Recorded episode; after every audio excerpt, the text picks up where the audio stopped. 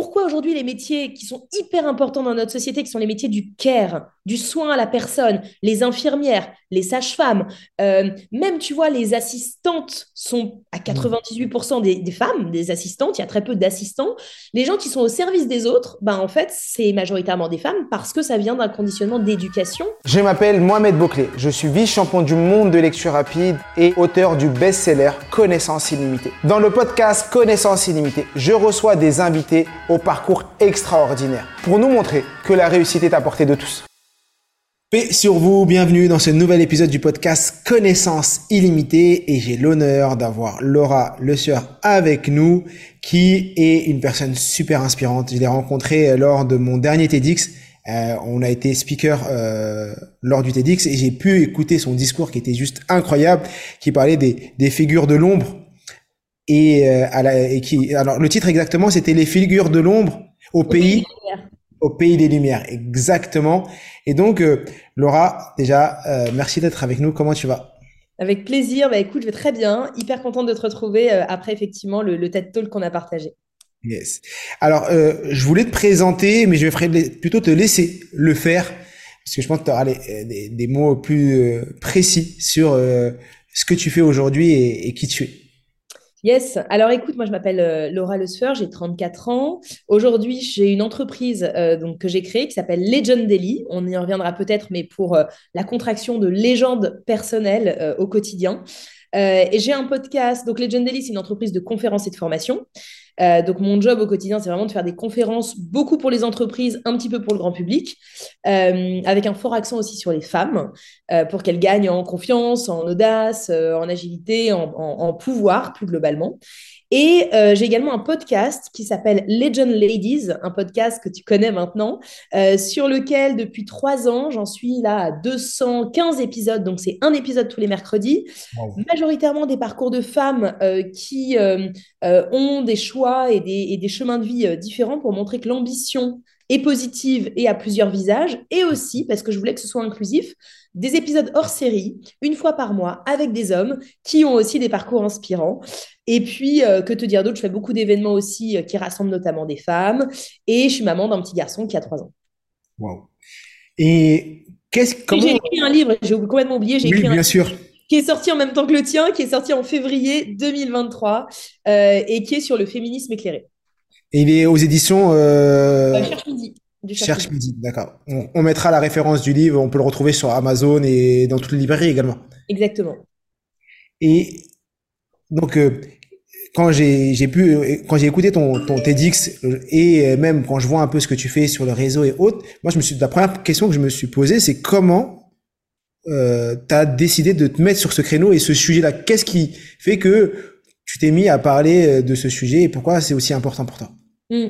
Alors, il y a différents sujets que j'adresse, mais en fait, quand j'étais salariée, avant, j'étais salariée dans la tech sur des fonctions de management et direction commerciale. Et j'avais fait cet exercice que tu connais peut-être qui s'appelle l'Ikigai. Mmh. Et en gros, voilà, c'est le croisement, pour celles et ceux qui nous écoutent, c'est le croisement entre quatre cercles, ce que tu aimes faire, ce pourquoi tu es doué, ce pourquoi tu peux être payé et ce dont le monde, ou du moins les autres, a besoin.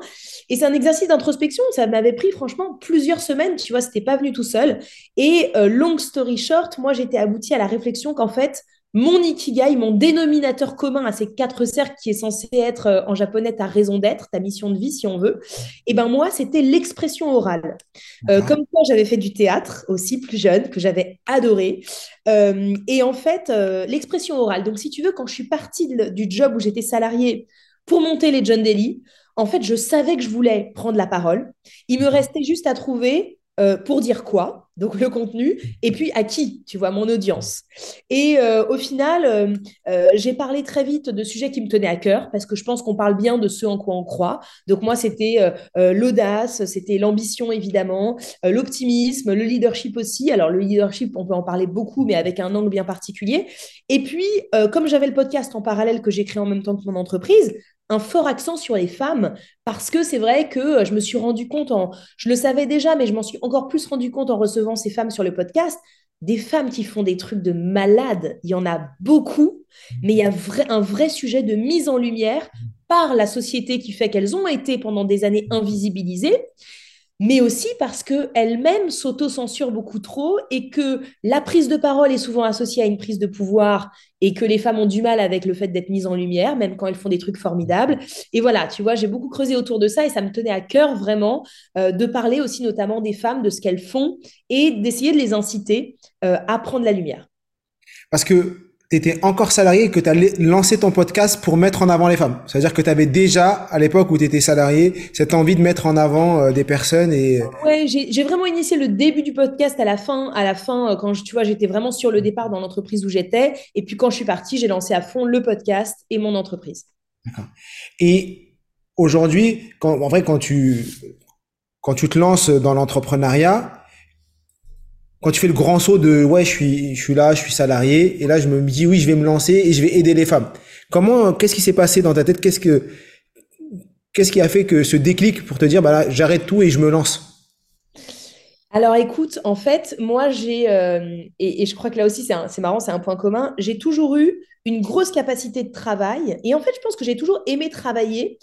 Euh, pareil, tu vois, le sens de l'effort. Mon, mon père, qui m'a beaucoup influencé positivement, m'a toujours dit: fais ce que tu veux dans la vie, mais si tu le fais, va au bout de ton potentiel. Et cette phrase, elle a beaucoup résonné. Et en gros, c'est vraiment fais-le à trois cents pour cent. Que tu veuilles être boulangère, chef d'entreprise, dirigeante, actrice, peu importe. En fait, il n'y a vraiment pas, moi, je crois vraiment à ça, il n'y a pas de saut métier. Je veux dire, tout est hyper noble, tu vois. Euh, et, et dès le début, d'ailleurs, dans mon podcast Legend Ladies, comme je parle d'ambition, euh, on en reparlera peut-être euh, de ce que ça veut dire pour moi. Je voulais aussi avoir des femmes au foyer qui le font par choix, tu vois. Parce que je trouve qu'en fait, euh, si c'est choisi et pas subi, c'est tout aussi noble qu'être dirigeante d'entreprise ou autre. Donc, euh, pour revenir à ce que tu me disais, attends, j'ai oublié ta question initiale. Et le déclic, comment t'as, qu'est-ce qui a fait ouais. que tu es passé de salarié à… Oui, voilà, exactement. Donc, en fait, si tu veux, euh, moi, même, le, même quand j'étais salariée, le soir, quand je rentrais à la maison, après le dîner, je réouvrais mon ordinateur pour travailler. Euh, le week-end, souvent, je rebossais. Et à un moment donné, je me suis dit…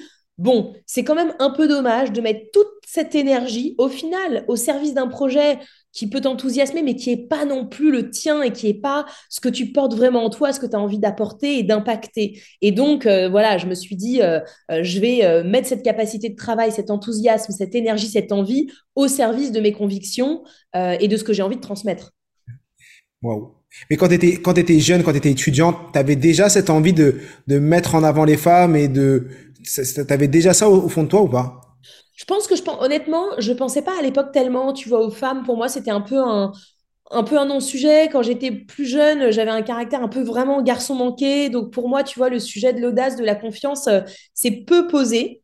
D'accord. Et j'ai toujours été assez à l'aise dans les environnements, tu vois, masculins, de commerciaux, et cetera.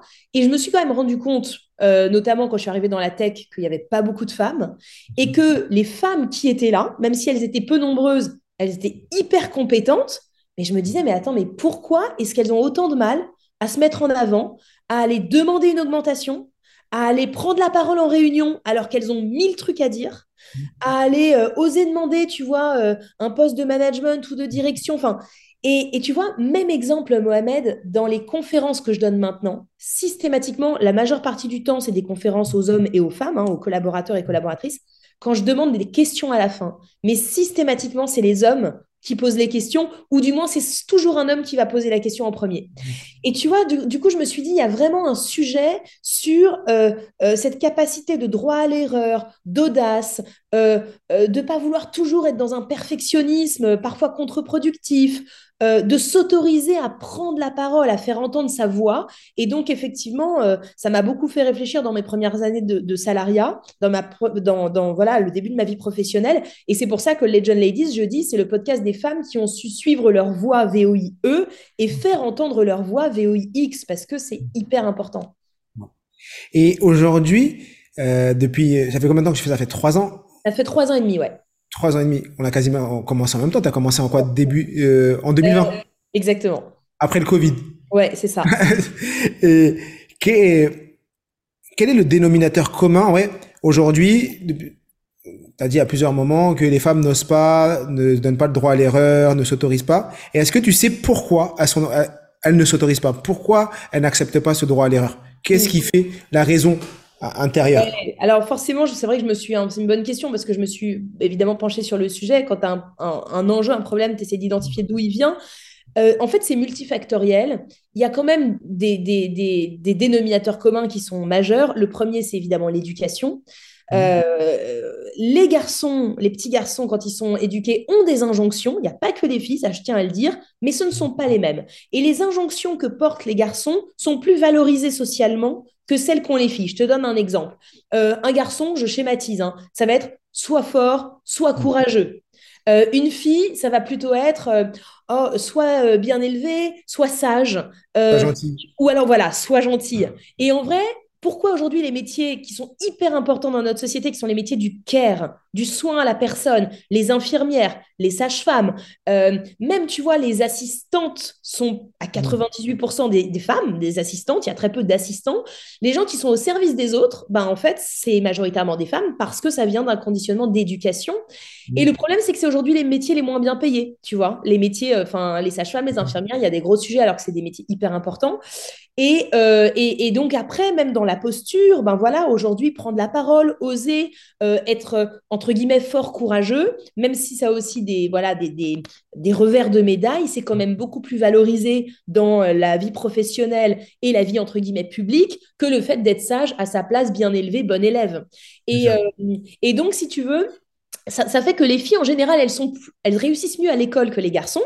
Mais le problème, c'est que quand elles en rentrent dans la vie professionnelle, elles ont le syndrome de la bonne élève parce qu'elles n'ont pas compris qu'entre l'école et l'entreprise ou la vie active, les règles du jeu ont changé et que euh, dans la vie professionnelle, il ne suffit pas d'être, euh, de faire un travail de fourmi euh, de manière hyper rigoureuse euh, et de bien faire les choses et d'être discrète.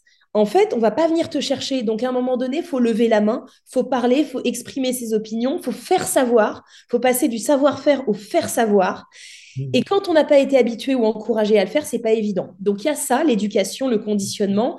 Et puis, il euh, y a aussi le vrai sujet du manque de représentation.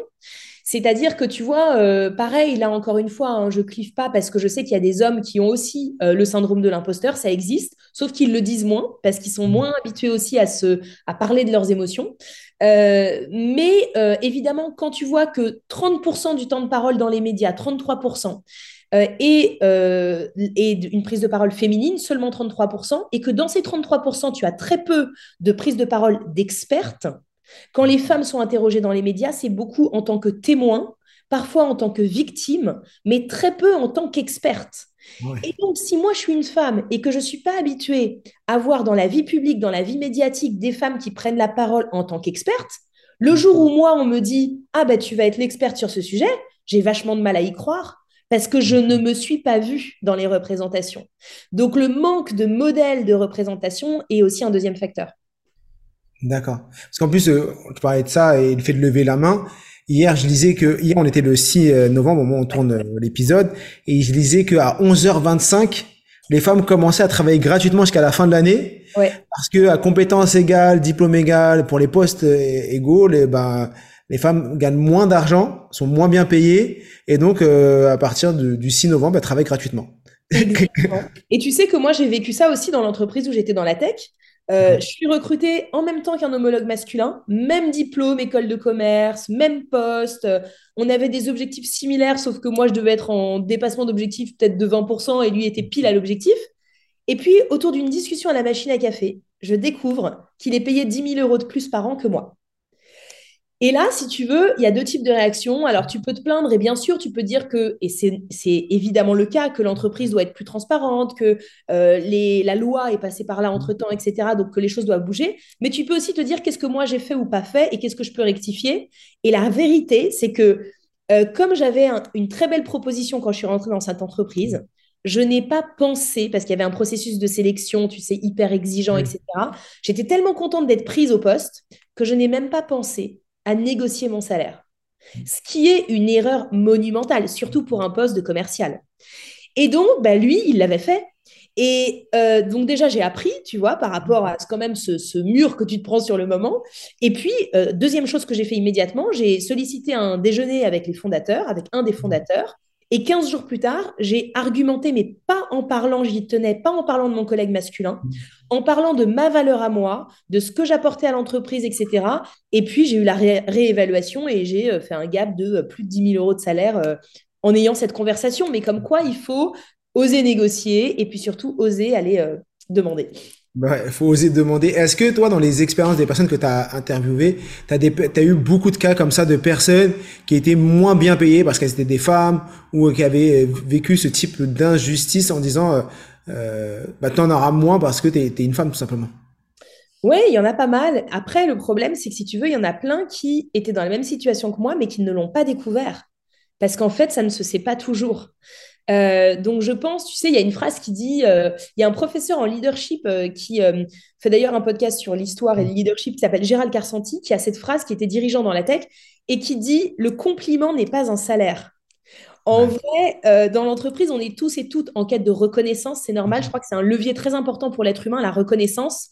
Et je pense les femmes peut-être encore plus. Et en vrai, ben, les compliments, c'est bien, mais c'est vrai que ce n'est pas des salaires et que, euh, voilà. Effectivement, les compliments, ce n'est pas des salaires. Ouais, parce que si tu es payé que en compliments, euh, tu travailles très bien, c'est très bien ce que tu fais. Bon, à la fin, euh... c'est clair. C'est pas tout. Je sais que dans tes sujets de prédilection, c'est l'optimisme, l'audace, la parité, l'ambition. Et on a beaucoup parlé d'ambition. Et pour toi, c'est quoi ta définition de l'ambition? Alors, ouais, ma définition de l'ambition, écoute... Euh... c'est euh, avoir le courage d'oser se réaliser. En fait, tu sais, ça rejoint euh, cette, moi, ce qui a vraiment guidé mon parcours, la légende personnelle. Euh, avoir le courage de se ré- d'oser se réaliser. Pourquoi le courage et pourquoi oser? Parce que tu vois, dedans, il y a courage, audace et réalisation de soi.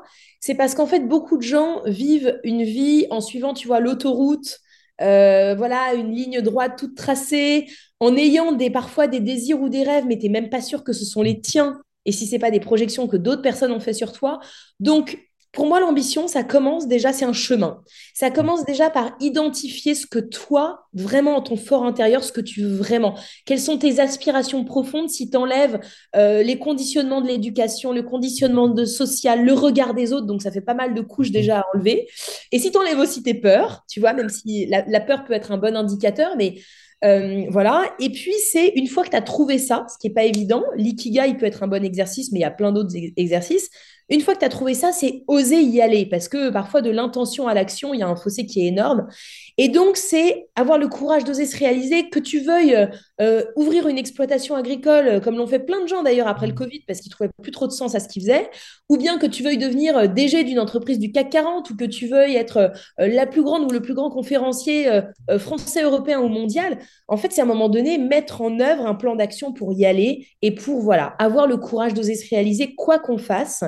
Et c'était pour ça que c'était important pour moi, tu vois, dans le podcast, de montrer qu'il y a une diversité de femmes, de, d'origines différentes, d'âges différents, de parcours de vie différents.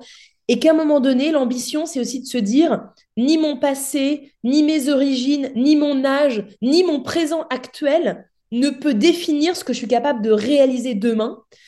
Donc voilà, il y a, y a aussi le fait d'y croire. Et, euh, et ouais, c'est vraiment une énergie qui est très puissante, quoi. Est-ce que là, comme ça, de tête, tu as la dernière fois où tu es, dernier projet ou dernière chose que tu as voulu faire qui était super ambitieuse, que tu as faite ou pas encore, que t'as, euh, est-ce que tu as quelque chose à nous partager? Ouais, bon, deux trucs. Un truc que j'ai fait, un truc que j'ai pas fait. Euh, comme pendant trois ans, j'ai rencontré toutes ces femmes à mon micro et puis quelques hommes, comme je te le disais, j'ai voulu les réunir euh, au cours d'une soirée dans un super lieu à Paris, c'était au Royal Monceau. Et euh, j'ai voulu euh, euh, avoir une partie inspiration, une partie rencontre et puis une partie euh, avec des expériences. Et en fait, toutes les mettre dans une salle. Et du coup, j'ai, re- j'ai regroupé cent vingt femmes au Royal Monceau en septembre dernier. C'était wow. Une soirée incroyable parce que dans les intervenantes, moi, je suis intervenue et puis après, tu avais l'actrice Audrey Fleurot, euh, tu avais Meka Brunel, qui est une dirigeante franco-iranienne qui a été à la tête d'une entreprise du C A C quarante. Tu avais Maud Bailly, qui est la C E O d'Accor, le groupe hôtelier Accor. Euh, et euh, tu avais Virginie Delalande, que tu dois connaître, qui est la première avocate sourde de France. Et cette diversité de parcours me tenait à cœur parce qu'elles n'avaient rien en commun, sauf le fait qu'elles se sont réalisées et qu'elles ont osé. Et après, ça, tu vois, il y a eu une soirée faite de rencontres, de synergies. Et moi, ça m'a, tu vois, ça m'a, c'est pas du tout euh, un événement qui me rapporte de l'argent, euh, pour être très concret, mais ça m'apporte une satisfaction de voir les synergies, l'énergie qui se passe quand tu as ces femmes dans un même lieu. euh, que ça, j'en suis hyper heureuse. Tu vois, c'était un vrai challenge d'organisation, mais j'en suis hyper contente. Et puis, ben, le prochain challenge, si tu veux, moi, j'ai aussi ce que tu es en train de réaliser, c'est-à-dire que je veux faire euh, une salle mythique dans Paris avec des milliers de personnes, l'Olympia, par exemple, euh, à horizon, euh, voilà, dans les, dans les années qui viennent. Et ça, c'est vrai que c'est euh, un truc qui, est, qui fait peur, mais qui est possible. Et c'est incroyable de se dire, euh, je n'y suis pas encore, je sais que c'est possible, c'est juste une question de temps. Euh, il y aura des aléas, mais voilà, je trouve que... Euh, Euh, se fixer des... Tu sais, parfois, je, juste pour terminer sur cette question, Mohamed, j'ai... t'as un rêve. Et puis, en fait, moi, je joue au jeu de me dire, OK, maintenant, je le rends en mode X X L. Je prends mon rêve et je le rends encore plus grand, tu vois. Et au début, je me disais, je vais faire une salle de cinq cents personnes. Puis, je me suis dit, mais non. Et je me disais, je vais le faire en deux mille vingt-cinq. Et en fait, non, tu peux te dire, je vais faire un truc beaucoup plus grand dans un temps beaucoup plus restreint. Bien sûr. Waouh. On va, on va suivre ça de près, hein. On va être là, hein. Si, on va faire en sorte de, d'être là pour ce moment X X L et ça, je suis sûr que ça sera une grande, grande, grande réussite euh, pour toi. Dans tes, et c'est juste incroyable ce que tu nous dis et bravo pour le Royal Monceau, hein. J'avais vu ça passer euh, sur les réseaux sociaux et, euh, et vraiment c'est super. Tu parles donc dans les sujets de, de prédiction, tu as l'ambition, on en a, vient d'en parler, tu as l'audace. Quel est le dernier moment où tu as... Est-ce que tu as un exemple de moment où tu as fait preuve d'audace et pourquoi aujourd'hui il est fondamental de prendre, euh, avoir de l'audace et encore plus quand tu es une femme? Pour écouter la suite, rendez-vous dans le prochain épisode. Profites-en pour liker, commenter et laisser cinq étoiles.